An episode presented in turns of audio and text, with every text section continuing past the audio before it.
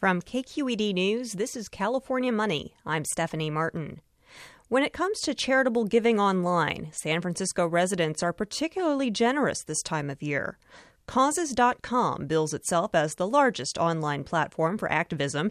It's a social networking website that connects users with their favorite charities.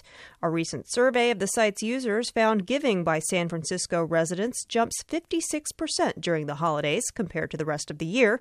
That's the biggest increase of any major city. Why that is is not quite clear. Causes co founder and CEO Joe Green.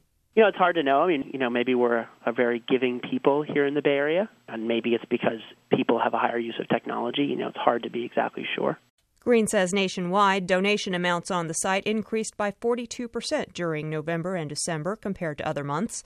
This is the first time Causes has conducted this study. And there are certainly many people in need right now. California's unemployment rate held steady last month at 12.4%.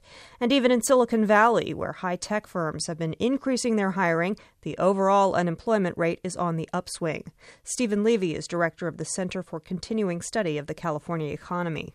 The tech gains have been partially offset by the loss of 4,000 jobs in local government and the loss of another 1 to 2,000 jobs in construction and finance.